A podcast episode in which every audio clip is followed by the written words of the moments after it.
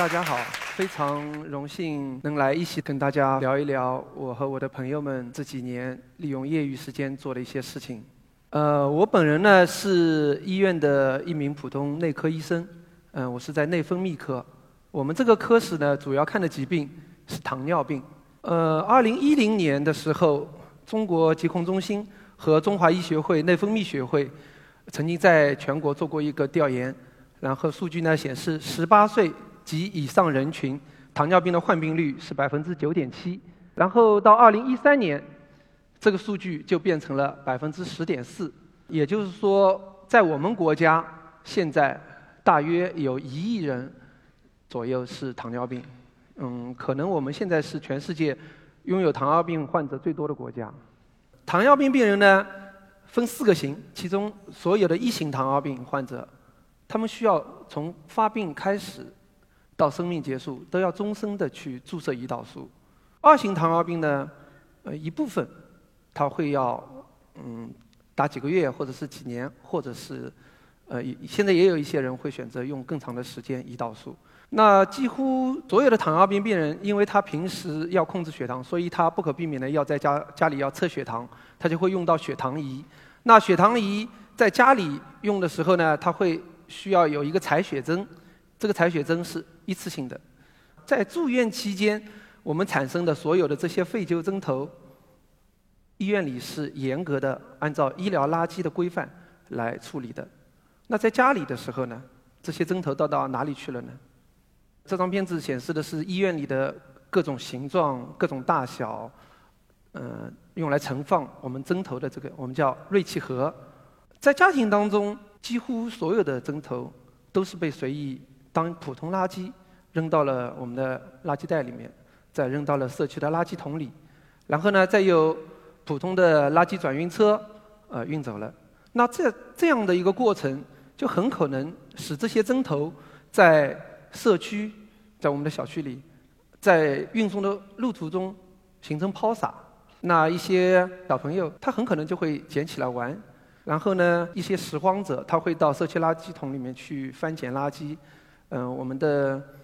环卫工人因为也要运送垃圾，会直接接触，所以呢，嗯，不可避免的，这种针头会误伤到我刚刚说的这些群体。那针头有一个问题，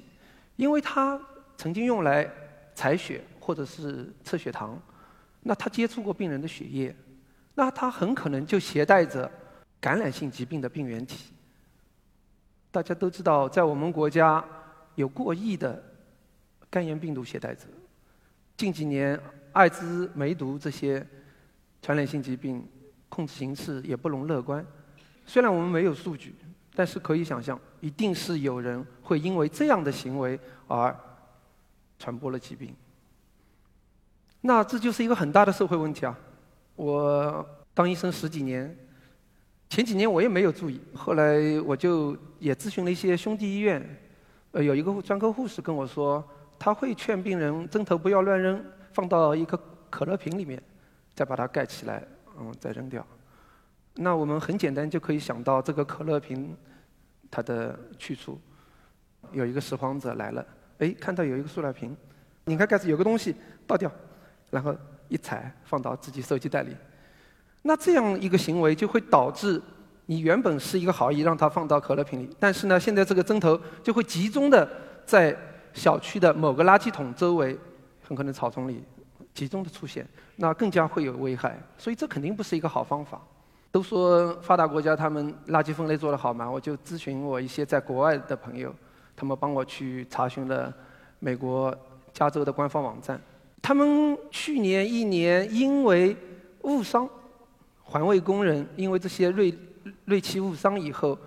医保的支出，为什么？他们要验血有没有感染疾病，感染了要不要打预防针？他们有医保支出的费用。你假如在家庭当中会产生这样子的锐器，那你到哪里去拿到容纳的盒子？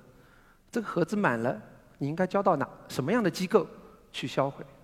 然后我又查询了我们的邻国日本，他们会有手册，有很明显的在家庭当中产生的锐气该怎么处理。嗯，我就想，那作为我一个普通人，能不能做点什么？于是呢，我和我的朋友们就在2014年初自费买一批盒子，个人用嘛，我就我们就买的相对比较小的一升的这样的盒子，我们估了一估，大概可以装到一百多个针头，那买过来两块钱不到，我们就发给病人。嗯，还有一个问题就是。我发是发出去了，那我怎么促进病人从家里把这个盒子带到我们医院来，当个医疗垃圾这样子去销毁掉？他们会不会愿意？我又去找一些朋友说，跟跟他们说这个事情，让他们再赞助我一点钱买针头。我们就买了一批针头，嗯，新针头一盒七个，当时的价格我记得是十九块七，嗯。然后病人从家里把他满了的这个盒子带过来，那我们就让他，哦，我奖励你一盒新针头，你就省得买了，对吧？本来这个想法很好，结果发现又出问题了。好多老爷爷老老奶奶来的时候会跟我们说：“我给你一盒一百多个针头，你就给我七个，你你这个这个不行，你们医院不能这样欺负我。”结果我们要很多很多的解释工作，还要被误解啊、埋怨啊。本来是一件自己想出来的，觉得是一件好事情，结果不被理解。距我们开始大半年过去了，我们去民政局注册了一个正式的公益机构。我想这个不要变成一个人或者几个人的想法，我们变成一个正式的单位。啊，我们注册的名字叫爱未来公益，公益组织的名义发起这样一个公益活动，那这个解释起来就更有力。然后我们一一帮朋友成立了理事会、监事会，我们也想以后成立董事会，给大家发更多的盒子。谢谢。嗯，我们后来就大家协商，讨论出来一个办法。嗯，我们从此就再也不给患者再赠送这种新盒子了。我们的策新的策略是这样子的，譬如王阿姨现在。住在我病床上，糖尿病，现在吃药管不住了，要打针。那我会告诉他医学上面的这些东西，然后他哦愿意打针了，我给他制定了治疗方案。同时我也会说，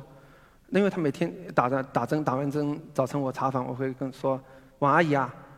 这个你在家里以后自己打针的这个针头不能乱扔的，你要放到我们医院这样一样的可靠的结实的这种盒子里。不能乱扔这个事情，犯法的。我说，你你这个这么小的针头，万一掉在自己家的角落里沙发上，扎到你孙子怎么办？你当垃圾袋里面一扔，拎出去的时候，万一掉在小区里了，被邻居踩了一脚，邻居肯定要来找你了。那王阿姨就会说：“哎，是的，但是那我我家里没有这样的盒子啊。”不要紧，你你到出院的时候。我送你一个，好，一般到出院的时候呢，王阿姨就会到我这里，或者是问我们专科护士要一个盒子带回家。那发盒子的时候呢，我们也有个策略，啊，这个是我们给病人宣教的时候发盒子和讲解为什么要这样。我们发的时候有一个登记表，这个登记表呢，我在最上面用加粗的黑字写了：我承诺我在家用过的废针头妥善放入锐气盒。容器充满四分之三十密封，把它带到医院环保处理，然后王阿姨在上面签个名，还留了个电话号码，然后他就回去了。那从我的角度想，嗯，他相当于他承诺了，对吧？那用这样的方法，我们公益活动的成本降低了，因为一个盒子才两块钱不到，一块多钱，那我们不用送新针头了，我发一千个也才一千多块钱，不要紧。在我们医院也顺利的可以开展下去了。那成立了组织，你就会想，哦，我们要把这个发扬光大，我们要把我们的公益活动推广出去。于是呢，我们就利用下夜班有半天休息，就一家医院一家医院的去，带了我们的盒子，带了我们的宣传资料，去找他们的主任、护士长谈，啊告诉他我们现在正在做什么样一件事情。那一般医院里的医护人员对这个都很敏感。大家都很能理解，因为我们每天工作当中产生的所有的锐气，大家都是放到这个锐气盒里的。然后我们又不收钱，我说你只要帮我们发，帮我们宣传，那我们定期的免费把这个盒子送过来给你们。所以很快，我们全无锡市所有的三级医院都加入了我们这样一个活动。那渐渐的，周边城市南京、苏州、上海、连云港，也都有医院听说了就来联系我们，我们也给他们邮寄过去。嗯，其中做的最好的是下面这个苏州市中医院，是他们要我点一下的，我觉得很正常，没有广告的嫌疑，因为在中国做事情嘛，他们主任是我师姐，我最好大学的兄弟又在他们课室，所以当然做得好了。最左上角的是我念研究生的医院，然后中间上面是我。研究生做实验的医院，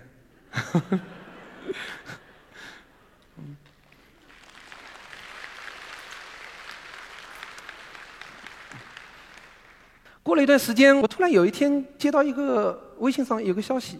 一个朋友联系我，这个朋友结婚好几年，然后一直没生小孩，他告诉我他正在妇幼医院做试管婴儿，他说现在医生让我在家里经常打针。然后针头还很长，他说：“你那边有盒子，能不能给我一个？”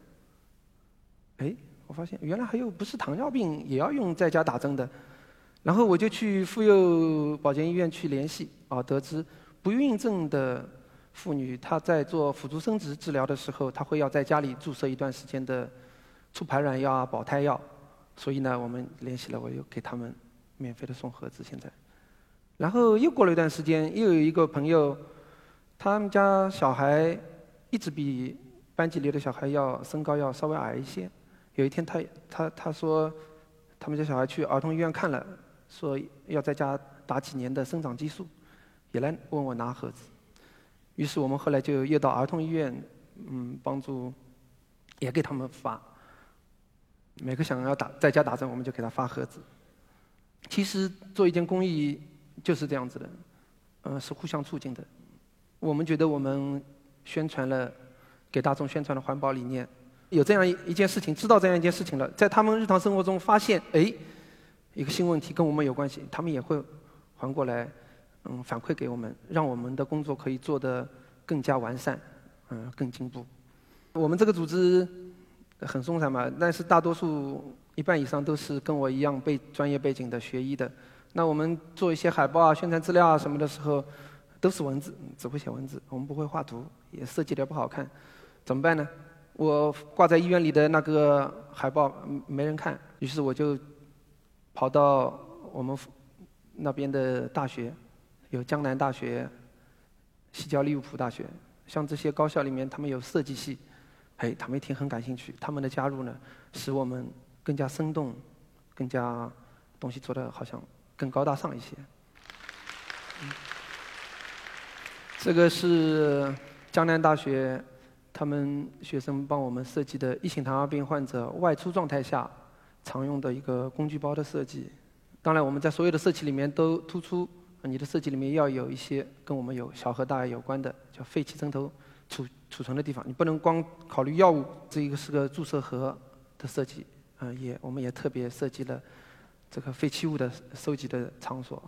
那经过。这四年多来，我们一共在二十个左右的三级医院，嗯，一共发放了一点二万个盒子，大约环保处置了七十万个针头。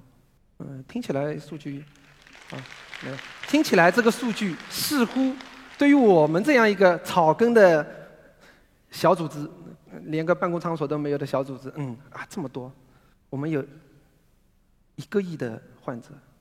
这一个亿的患者。我昨天还打听了一下的，做做了幻灯，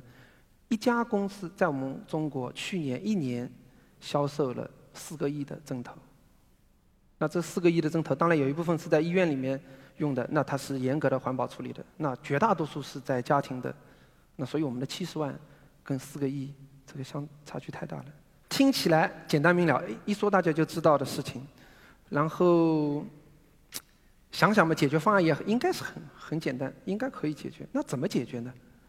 其实有几个利益相关方：针头的生产厂商、出售这些针头的药店、药房、处方这些注射药物的医疗机构，还有使用针头的患者。那究竟谁要来担这个责任？谁要具体来做这件事情？谁应该为此买单？不知道。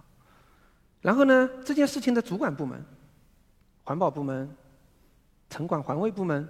卫计委，其实只要明确该谁做、谁管，然后谁做，那就做起来了嘛。我去环保部门，他们跟我说：“这是医疗垃圾啊，这是打针用的医疗垃圾，你要找卫计委。”我去卫计委。卫计委说：“你看，你上政府网站看，我们医疗垃圾管理条例第二条明确规定，医疗垃圾是医疗废物，是指医疗卫生机构在它的医疗、预防、保健以及相关活动中产生的。那字面理解就是医院产生才是医疗废物啊！你这个在家里不叫医疗废物。我也想跟他们争啊，那争没用的。”我说这个产生途径相同、理化性质相同、损伤感染风险相同的针头，在医院叫医疗废物，在家里叫什么？我就又去查《国家危险废物名录》第二条、第三条，他们明确规定：一，所有的医疗废物都属于危险废物；第二，只要有损伤感染这些风险的，它就属于危险废物，或者是。它有可能造成环境或人体健康造成影响的，那就应该按危险废物来处理。下面还有一条，下面有危险废物豁免管理清单。第一条就是家庭原危险废物，它里面说了，你假如没有按危险废物去，你没有分类，那你就不要按危险废物去管理。但假如你分类收集了，那收集过程不按危险废物管理，但是后面的其他过程，运输。最终的销毁，你都要按危险废物，因为危废的处理非常非常严格，有很多很多条条框框。做了这几年，我也想再提些未来的愿景。我们希望在我们的环保或者是政府网站上能有显著的位置，会有嗯很好的链接，告诉民众哪些是危险废物，哪些是你可以做分类的。你应该到什么地方，通过什么样的途径得到这些容纳危险废物的容器？你应该把这些容器放置到什么地方？然后我们的环卫呢，应该把这些我们已经做了分类，那你们就不用呼噜全倒在一起，你们按危险废物去最终处理，那我们这件事情就圆满了。这也是我们一个小小的公益组织这么几年一直坚持做下去的心愿和目标。谢谢。